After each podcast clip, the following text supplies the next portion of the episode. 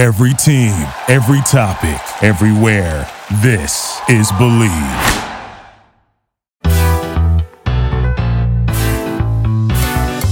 Hey there, Fangirl Nation. You are listening to Fangirl Sports Network's Get My Job on Blue Wire.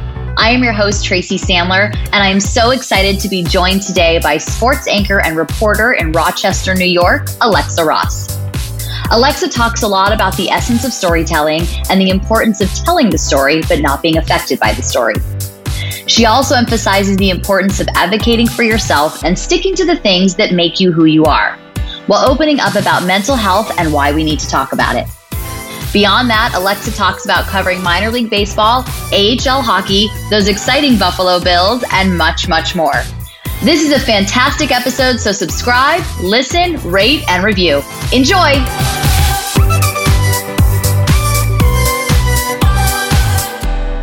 Alexa, thank you so much for joining me for today's Get My Job. Thank you so much for having me. I'm so excited.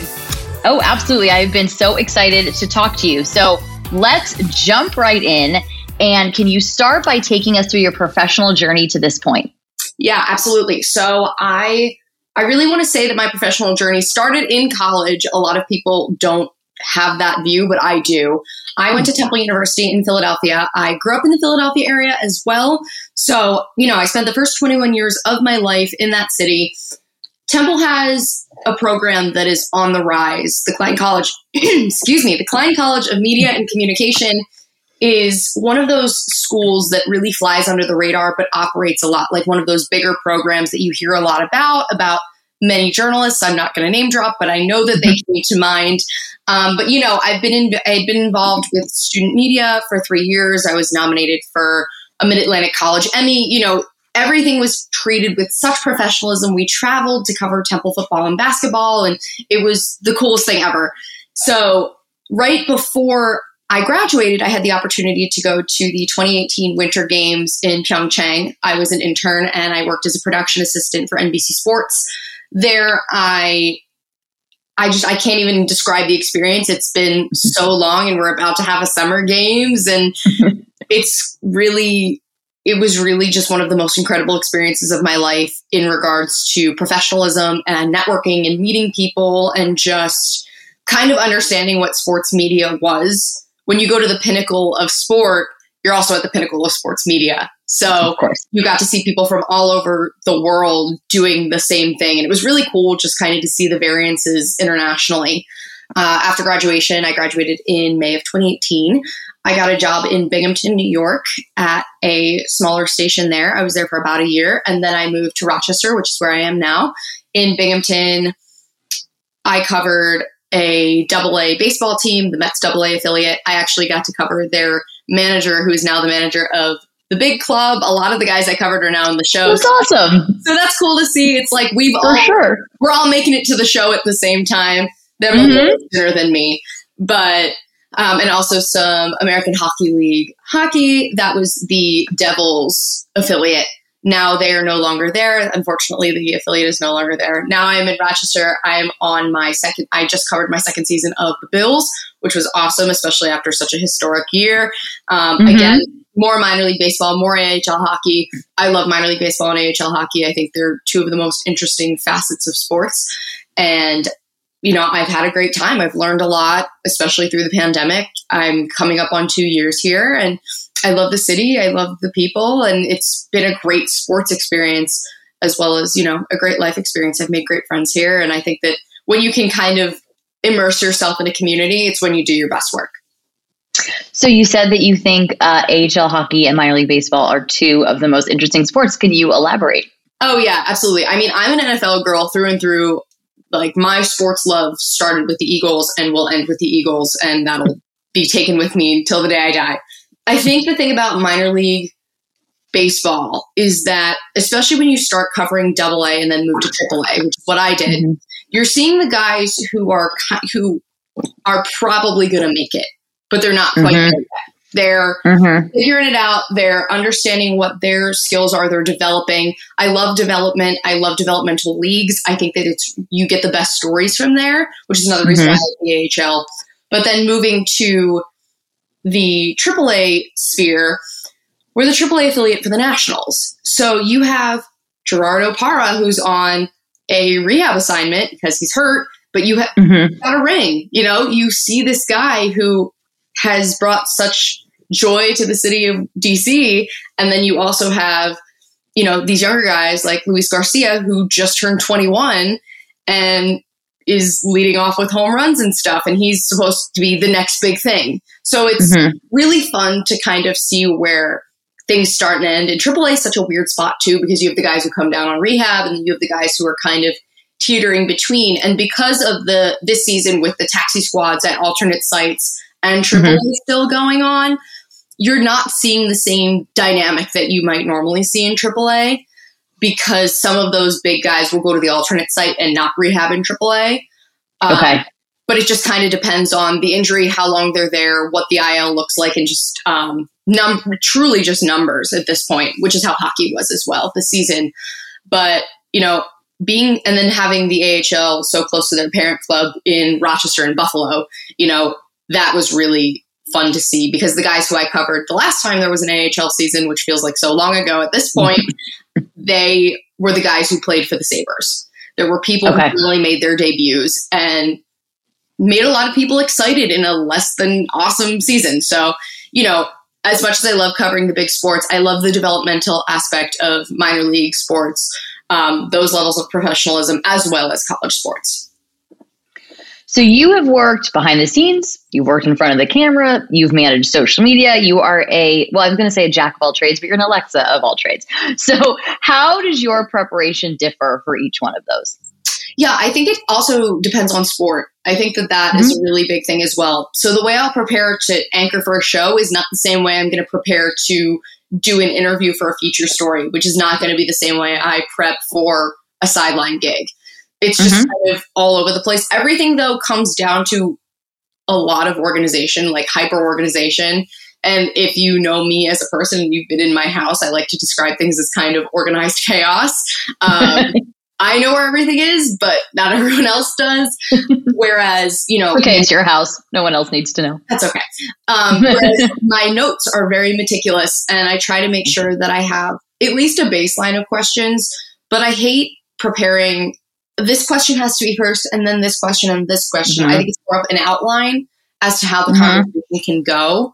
Because if somebody gives me a great nugget of information, I'm going to want to follow up on that and not just say, oh, well, let me... Uh, I have to ask this question first. No, that can kind of come organically, or that part of the story can completely be abandoned because there's a whole different cool thing that's going on. As for social media, content plans are huge. Making sure you know what you want to get when you do something, especially on big game days. It's one of those things that you just want to make sure that you have an idea of what you want. And then, of course, let the organic fun stuff come from there. And then... Beyond behind the scenes, I feel like it's just because I've never been like I've never been the pro- the main producer or, an mm-hmm. or anything. Just following what they want from me or what the idea is, because at the end of the day, you can't deviate from the rundown. But I'll do whatever I can to help the rundown or help them fulfill maybe something that they might have missed or something that they didn't think about. Because, you know, as well rounded as a broadcast that you can have is, you know, the best it can be. So you you mentioned obviously how it, it differs for every sport and, and all that. How has been able, how, let me start that sentence all over again. How has being able to cover a variety of sports made you a better reporter? I think that it's made me just able to think on my toes. And I think when you pigeonhole yourself in one thing, that's not to, you know, that is not to speak bad on anybody who is just like in one sport all the time. Mm-hmm. I think that it will make me better when I get to the point where I'm going to stay in one sport all the time. But mm-hmm, I think mm-hmm. knowing what, you know, you have to kind of be able to do a little bit of everything when it comes to your coverage. But at the end of the day, all these people are athletes. You know, you're yeah. telling the story of a game, of a group of people, of a person, and regardless of who they are, what they're playing, or what they're doing, you're going to do the same kind of thing. And I think that being able to relate to people, I've been able to relate to a lot of different kinds of people, because the way mm-hmm. I talk to or relate to a professional football player is not the way I'm going to relate to a high school softball player. But at the end mm-hmm. of the day, it's all about making them comfortable and open to sharing their experiences, telling their stories, or just, you know, having that conversation. A lot of people, you know, especially when they're younger, don't get the prep to talk to reporters. And mm-hmm. when they either hit the big leagues or they make it to the show or they're in college, you know, they're kind of like, oh, well, ah, but we try to make sure that they're not in that space and that they're comfortable and that, you know, it's more of a conversation. We're just talking. I don't ever want anyone to feel like I'm trying to, like I'm pulling teeth, because that's not mm-hmm. going to lead to any, it's not going to lead to good content. That's for sure. But also you want to be able to have them trust you too. And I think you, you hit on some very important points, especially for our listeners who are young reporters who are really just starting out in their careers and trying to figure out, how do you talk to athletes? How do you talk to sources? And I think you bring up a good point. It's a conversation with a person. And as you would in any conversation with a person, you want them to feel comfortable. In this conversation, I want you to feel comfortable. If I'm later talking to my best friend, I want her to feel comfortable. Three weeks from now or six weeks from now, I'm talking to George Kittle. I want him to feel comfortable. So it's just important to remember you're having a conversation with a human. And I think for all of us, when you take the, oh my God, it's Josh Allen out of it, which I think is difficult as a very young reporter starting out, um, then I think it's better for you're more comfortable, they're more comfortable, everyone is more comfortable. Yeah. And I think that's so true too with coaches as well. You know, being mm-hmm, absolutely. Being a young woman in your mid-twenties talking to a man in his anywhere from his forties to his seventies can be mm-hmm. really intimidating, especially in Zoom world where mm-hmm. you know, you're there's the anticipation of like, oh, well, you're next. You have to have your question ready, and you just want to have your question be perfect.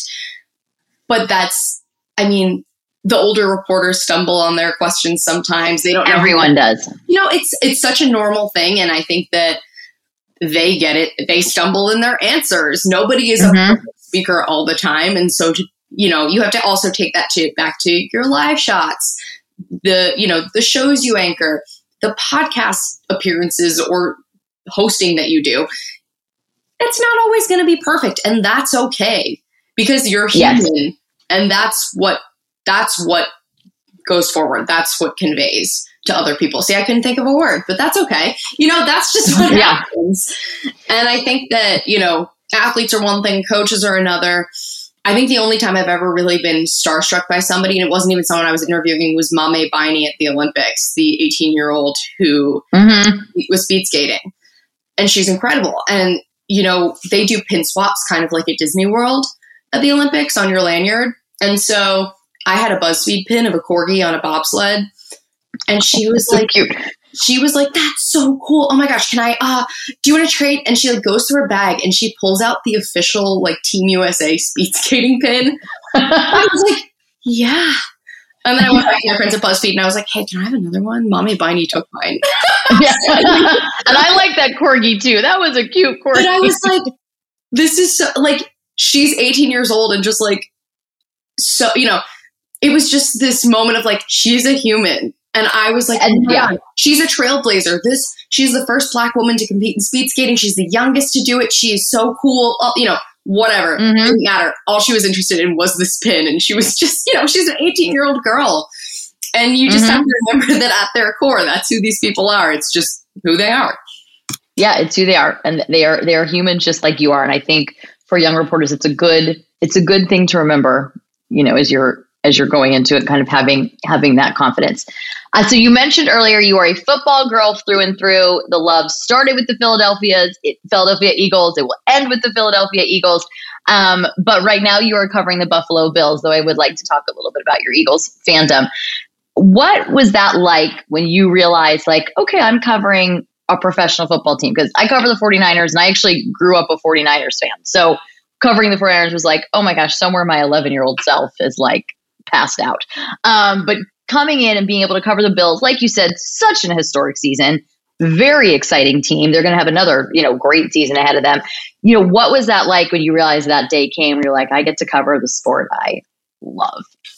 I think it was my first preseason game, not this season, obviously, because there were no preseason games, but last right. season, you know, I went to the fourth preseason game against the Vikings. Fourth preseason game, no starters play, doesn't matter. Truly the lowest stakes of any situation ever. But I was at New Era, and it was so cool. And I walked in with the camera on my shoulder, and I was like, I'm shooting professional football. This is so cool. It didn't mm-hmm. matter. I was there. I was on the sideline. My alma mater, Temple, played in the Link, so I got to cover games in the Link, but they weren't Eagles games. So on right. Saturdays, I'd be covering Temple football, and on Sundays, I'd be with my dad in season tickets. You know, like that's mm-hmm. what my that's what my weekends looked like in college. And so now it's like, wow, I'm back at an N F L stadium, and I'm doing the thing. This is awesome. With COVID, I've only been to Buffalo a handful. I had only been to Buffalo a handful of times last season just because of protocols and things like that. Right. People all over the league were not actually going to the facility for safety reasons, for health reasons, for N F L, you know, just what the N F L wanted, which is totally fine. And we totally understand that. But it made covering things a little bit more accessible, being able to do it from home, being able to Zoom from home, mm-hmm. you know, sit on my couch and listen to Josh Allen talk about a game plan. You know, that's kind of yeah. cool. But, you know, now that things are kind of back, I was back at O T As a couple weeks ago before I went on vacation. Next week, I'll be at minicamp. So, and, it, it, you know, the first season was hard because it was, I need to learn everyone's name, position, all of that. And I'm glad I didn't have to do that this season, where it was, mm-hmm. everything was historic. Everything was going on. Josh Allen became a household name for a lot of people. And, you know, I felt like I was comfortable. I had a handle on the team. I knew what was going on. I knew where they were going, but nobody mm-hmm. predicted what happened. Nobody. Everyone I talked to in Western New York media, whether they're in Rochester or Buffalo, everyone's like, that was insane. Nobody saw what Josh Allen did coming. And I think mm-hmm. that's really cool. It's really special. And I think that, you know, as they're still, they're still figuring things out. Sky's the limit. I mean, Sean McDermott's been, instead of the Patriots being the thing you have to beat, now it's the Chiefs. And it's mm-hmm. really just, you know, it's interesting to see how things kind of change in that regard, because we got to see Brady, we got to see the Bills fall to Brady in Foxborough, but now he's gone and they get to win the division and they get to be the guys on top. But that doesn't mean you're on top of the A F C by any means. So I'm really interested to see what this upcoming season holds for sure. And no matter where I go in my life and future, I'm going to hold the Bills very close to my heart because they were my first professional team that I was able to cover. And it's a, what a cool experience, especially oh, like yeah. you said, like this, you know, and, you know, you talked a little bit about this past season, and of course it definitely had its challenges. And, you know, the, the number of Zooms I have been on is just, it's, it's, I would love to one day sit and count them because they're amazing. What are you looking forward to this season, assuming that we'll have a little more normalcy? I'm just excited to be back at the facility on a more regular basis. Not being at training mm-hmm. camp, especially, was really hard. Training camp is normally in Rochester. Also, mm-hmm. the N F L said, you guys can't travel. Sorry, it's not happening. We were all super bummed. They're not traveling again, but it is going to be more open than it was last time. We're not going to need a pool photographer. We can have more people at training camp. We can still do things regarding training camp and coverage and things like that, as opposed to last year where it was just like one person can film and that's it. And it does not matter. Mm-hmm. We're sending to every outlet who's who needs it. Um, you know, hopefully getting back to games, stuff like that. Obviously, with a better team comes more coverage, mm-hmm. which also comes, you know, more resources allocated to the coverage. So I'm interested to see how, not even just my station, but stations all over the place, how they're dealing with the Bills, especially because we are a secondary market. That's not, and that's not a bad thing. People here yeah. love the Buffalo Bills more than anything in the world. And it's awesome to see. We're just not in Buffalo. We're an hour away, and that's fine. So I'm interested right. to see how my colleagues at other stations and things like that, and other people in other secondary markets, because there are so, so many secondary markets in the N F L, how they're covering these teams, because we finally have a little bit more access again. Uh, we're going to move on in a minute, but first, what is your prediction for the Eagles this season? Oh my God, I can't even tell you. You know what I mean? They're, they're just... Spoken like a true Eagles fan. You guys can't see her, but she has now put her head on her forehead. She's like, oh God. I, she's like, I can't even, I don't know. I'm afraid she's going to come right off this podcast. I, just, I understand it though. The thing is, it's like, I don't even know what to expect from Jalen Hurts one. So like, I can't, I can't even fathom coming up with a prediction, because if Fair. I come up with a really bad prediction, they're gonna win the N F C East. And if I say that they're going to be great, they're going to maybe have four wins. So I don't, you know, I don't know. I'm just excited to see Jalen Hurts reunite with Devontae Smith and have that mm-hmm. little, you know, their bromance be rekindled in Philadelphia with a new coach, with new people. It's just, it's, if I had any idea what I was expecting, or anyone was staying, or anything made sense, then maybe I could give you a better idea. But right now I'm just like, we'll see. Well, you know what I think as a fan, we'll see is a fantastic way to go into a season, because okay. then your highs don't get too high. The lows don't get too low. I think we'll see. It's a great way to go into the season. So Eagles fans, we'll see. We'll we see what will see. I know we're not we'll the only people in that boat. Yeah, no, for sure. I think there are a lot of teams that are in a we'll see mode. So um, we'll see. At least you're not a Packers fan right now, because that's got to be a little bit rough at the moment. Um, all right, going back a little bit to reporting, uh, when you do a story, and you talked about obviously having a conversation and making f- people feel comfortable, but when you said earlier you're telling a story, whether you're telling a story of a game or telling a story of a person, are there three kind of important points that you want to get across in every story? It's such a good question, because people always say, you know, you want to do the intro and you want to have a hook and you want to have the, the resolution. And that's like a great way to build a story, but that's not mm-hmm. how life always works with people. Mm-hmm. And I that's think true. That understanding the essence of a person, you know, knowing their athletic ability is huge. Emphasizing mm-hmm. their athletic ability or their importance to the community or whatever that might be is one of them. Their why, why they, you know, why are you an athlete? Why are you committed to this cause? Why did you go into this? You know, just kind of understanding who they are, why they do what they do. Not, it's not who, it's not who they are, it's their why. And then, mm-hmm. you know, kind of tying the two together in a way that makes you, the viewer, the reader, the listener, whoever, kind of understand. That kind of makes it, you put it together. There's the specificity mm-hmm. and there's the, you're putting it together. You think about it a lot when you watch movies or T V shows. Things make more sense when you have more background on a character. Or, mm-hmm. I don't know if you've seen Mare of Easttown. Yes. Oh, so good. So mm-hmm. this is, if you've seen it, great. If not, this is not a spoiler or anything. But in the first episode, we learned that the main character, Mare, was on a high school basketball team that won a state championship, and she hit the shot. Her best friends in the town were her teammates. Mm-hmm. You don't have to ask any more questions. Like, it's just, you know, that totally makes sense. They were teammates, and that's why their bonds are so close, and that's why a lot of really different, difficult conflicts come about because of the pairing of conflict and interpersonal relationship. And so, like, mm-hmm. it's that kind of specificity, taking it back to sports, that specificity, you know, when you have the essence of the athlete, that will make your viewer understand them. And that's where the humanizing of an athlete kind of comes from, or the game or the event or whatever it might be that you're discussing. I like that. I think and that was a good, that was a very good analogy with Mare of Easttown, but you're right. But you're right. Cause it is, it's like that. And that kind of is the hook. So, you know, you understand the person, and that does hook you into the rest of the story. Cause then you want to, you want to see how that all comes together. Uh, so this is kind of a different question than what we've been talking about, but you're still relatively early, you know, in your career. Actually, I would say very early in your career, um, and you're doing amazing things. When you first started, or maybe even more recently, did you receive a criticism that was difficult, but has helped you as a reporter? Yeah.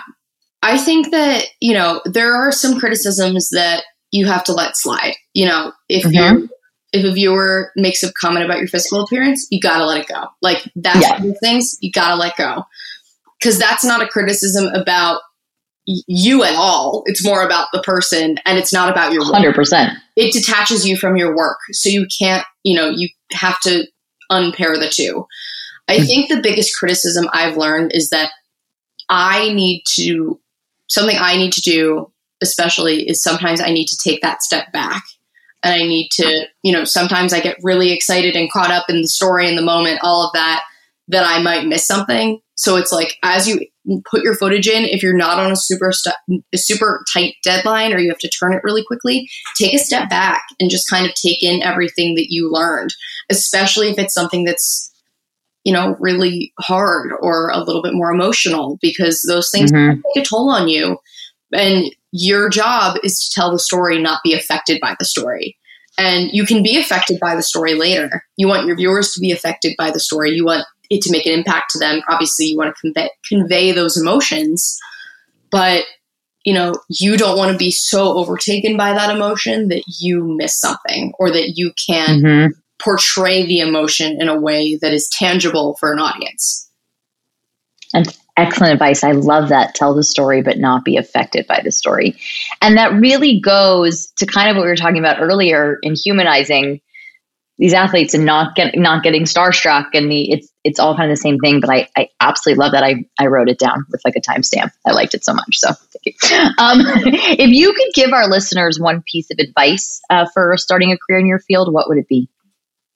Don't read the comments. Just don't. Don't listen to people who have things that are not constructive to say. Even if you have a manager or a boss who's making criticism personal and not about your work, you have to, you know, with a viewer or something, just like in one ear out the other. But if it's someone you respect or someone who, you know, has authority, some people just don't know how to give constructive criticism. It's true. Or they don't realize that the criticism that they're giving is not constructive. So sometimes mm-hmm. you, you need to say and speak up for yourself and advocate for yourself and say, you know, hey, this was not really about my work. It felt like it was more about me. Did I do anything right? Did you, was there anything you liked about that? You know, and I think that's when mm-hmm. people start to realize, oh, I it's not constructive if I don't provide anything positive, you know, because not right. everything you do is inherently one hundred percent everything about it is wrong. Unless like right. your camera's not on, but you have sound and your sound is fuzzy. And you know, that's, yeah. the, you know, that's the only time when like you can really give just completely negative everything. And I think that advocating for yourself, not reading the comments is a part of advocating for yourself and protecting your peace yes. and making sure that you are able to bring your best self to work every day. Advocating for yourself is also taking time off when you need it. Advocating for mm-hmm. yourself is getting enough sleep. It's doing the things that you love. It's taking, advocating for yourself is self-care. And mm-hmm. that's something that so many of us lose in a job that is twenty-four hours a day, seven days a week, three hundred sixty-five days a year. So just take that breath and feel confident and comfortable enough in yourself to speak up for yourself. And what advice do you have for someone who perhaps has a boss or a manager who is resistant to someone advocating for themselves, speaking up for themselves? Do you have any tips that you can share on how to, to navigate that kind of situation?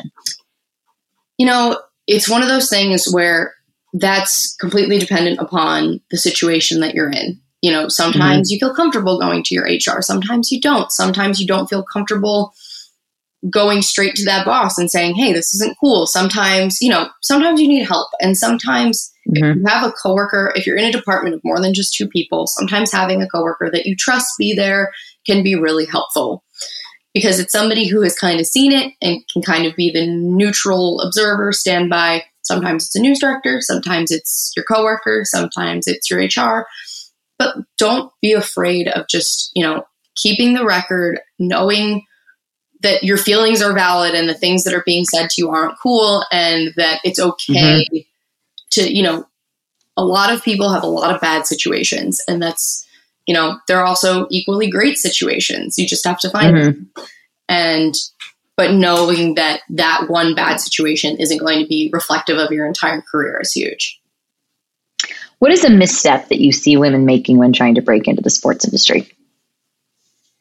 You know, I think that not being authentic and trying to be someone else, like you don't need to be the next Hannah Storm. You don't need to be the next Doris Burke. You don't need to be the next Erin Andrews. You have to be the first you. And it's super mm-hmm. cliche, and people say it all the time, but you know, building your it's own, true, though. If you don't build your own personal brand and don't, you know, stay true to who you are, you can lose yourself mm-hmm. and you can kind of be made into something that you don't want to be, or kind of become a caricature of yourself or whatever. You know, I my brand, I say in air quotes because, you know, whatever, is that I'm, you know, I'm snarky, but I know what I'm talking about, and I will make the mm-hmm. jokes, and I will, but I, but at the end of the day, it always comes back to what's important, and that's the game, that's players, whatever. My mm-hmm. brand is being open about mental health and talking about mental health when it comes to athletes, to reporters, to anybody, because it's important. And, you know, my brand is uplifting and supporting other women in sports, just as yours is. And, mm-hmm. you know, it doesn't have to be one thing, but you got to stick to those things that make you you. And it's cool to be you. You is awesome. That's why you get hired, because you're you. And it makes viewers like you, readers like you, listeners like you, because they feel like they know you and they feel connected to you. And so people are more likely to consume your content if they feel mm-hmm. that connection to you and feel like, you know, when someone knows you, they're not going to question what you know. You know what I mean? Like, they're gonna, yes. they're going to be like, oh yeah, she definitely, you know, oh yeah, she did this. Of course she knows what she's talking about. Or, oh, she told this story. Yeah, of course. That totally makes sense. People won't make that question when they don't feel, I don't want to say like intimidated, but you know what I mean? Just mm-hmm. the idea that they know you, like, you know, your parents are always, hopefully in most cases, are always going to be your biggest supporters. They're not going to, right. you know, but that's because they know you, you know, they're always going to be like, yeah, mm-hmm. you know what you're talking about, because they've been around you for however many years you're alive. Right. So, you know, just be yourselves and hold on to who you are. Don't let anyone change it, and just be confident in who you are. Confidence. And if you're not confident, fake it till you make it. That's okay. Right. Confidence. If you fake confidence, at some point it's going to become real. True. That's very, very true. Uh, you just mentioned mental health. And so I, I want to go back to that for a minute, because it is something that's so important. It's becoming more and more common for athletes to talk about it, for everyone to talk about it. And it's, it's such an important part of, of what we do. It's an important part of all of our lives. When did it become a priority for you, and a priority of something you wanted to make sure you were highlighting and talking about? Yeah, I think that probably sometime in college, which was when I felt more comfortable and about my own mental health and kind of what had gone mm-hmm. on in my own life. Um, mm-hmm. you know, I had been suffering with anxiety and depression since I was eleven years old. I've been in therapy for more than a decade now. I'm on medicine, and it's not a bad thing to talk about that. You know, no, I would much rather, you know, me share my story, which helps somebody go get help, than have it, you know, somebody suffer or feel as though their experience is invalid or anything like that. And I think when people who have a platform don't use it, they're just doing a mis- they're just doing a disservice. And that's mm-hmm. why I love to see athletes speak up. It's why I love to hear people talk about their own experiences and their own things. And, you know, I make, I think that the more that you just bring it up, the better we're all going to be. And so if mm-hmm. I can do even a little part in destigmatizing therapy, medication, mental health, whatever, I'm doing, I'm doing what I'm supposed to do, you know? Yes. Because at a time there, you know, when I was really not in the best spot, nobody was talking about mental health.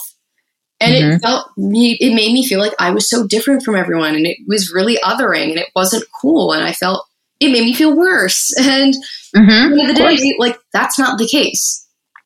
And so no, it's not. somebody, so if I can talk about this and have somebody else talk about it, I mean, I, right before my vacation, I tweeted about something to end Mental Health Awareness Month. And one of the athletes that I used to cover, she's a freshman in college now, you know, she messaged me and admitted about, she not even admitted, she just talked about her own struggles and how freshman year was really difficult and her own, you know, her own situation.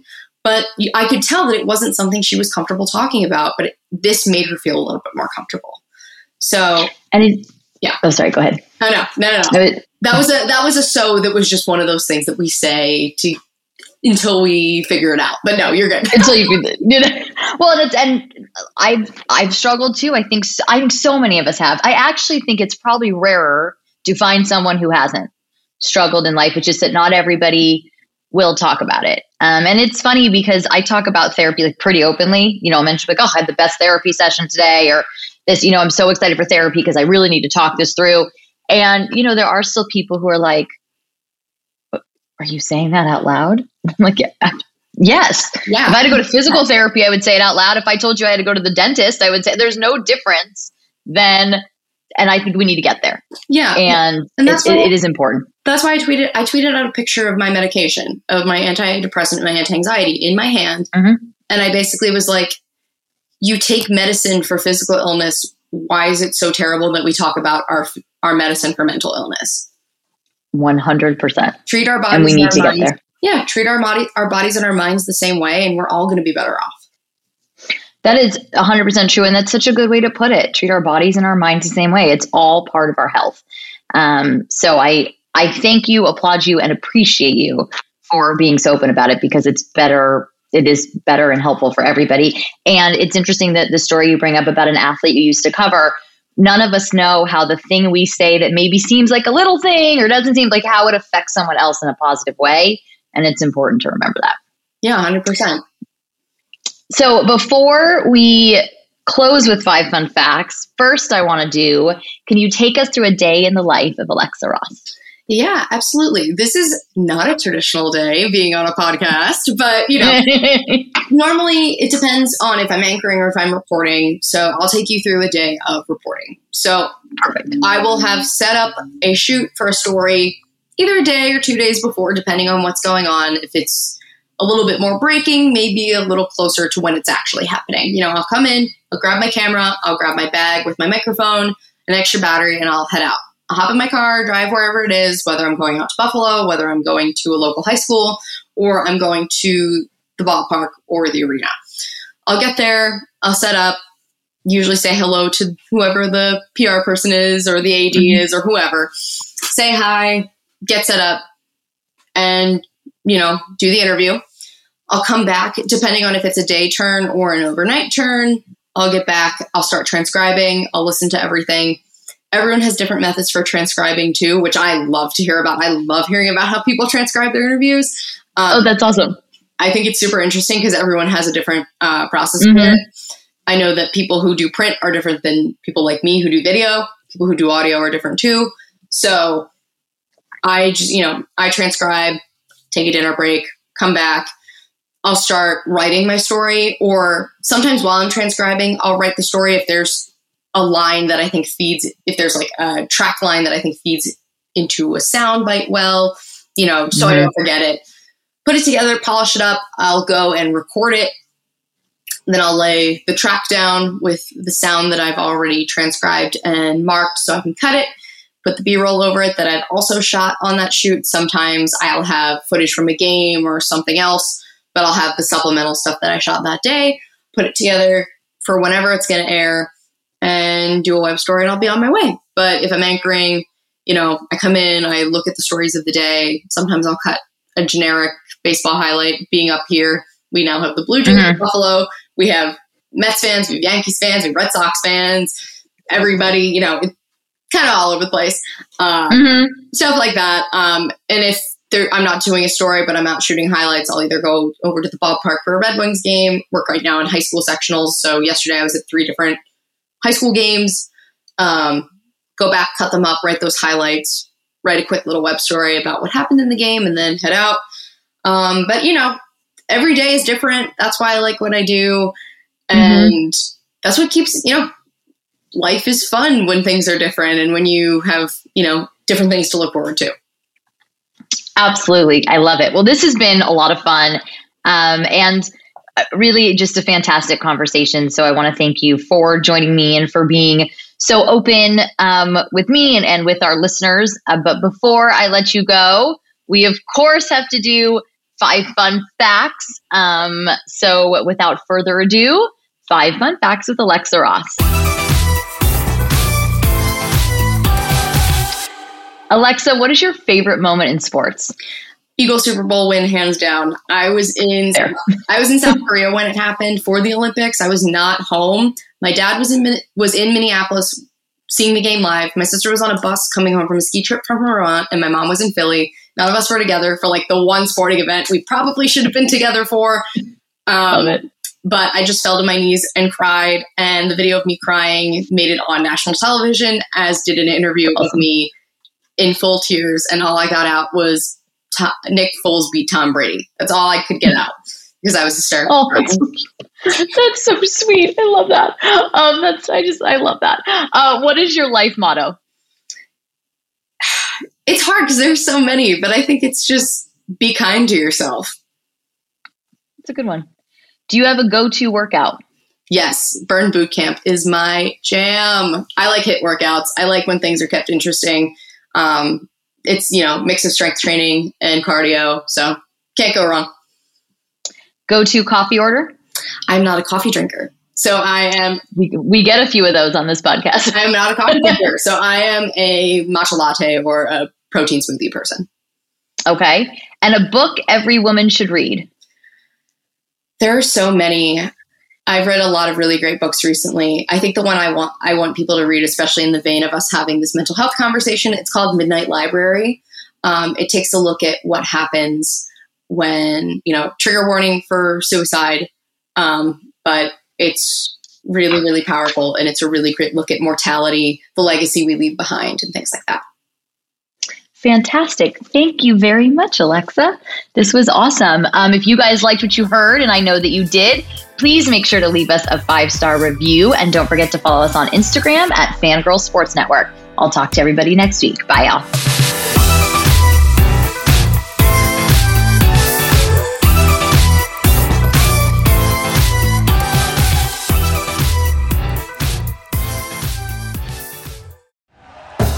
Thank you for listening to Believe. You can show support to your host by subscribing to the show and giving us a five-star rating on your preferred platform. Check us out at Believe dot com and search for B L E A V on YouTube.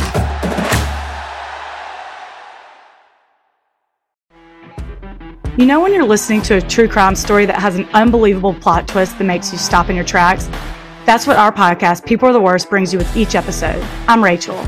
And I'm Rebecca. We're identical twins who love true crime cases that make you say, didn't see that coming, and we hate the people responsible for them.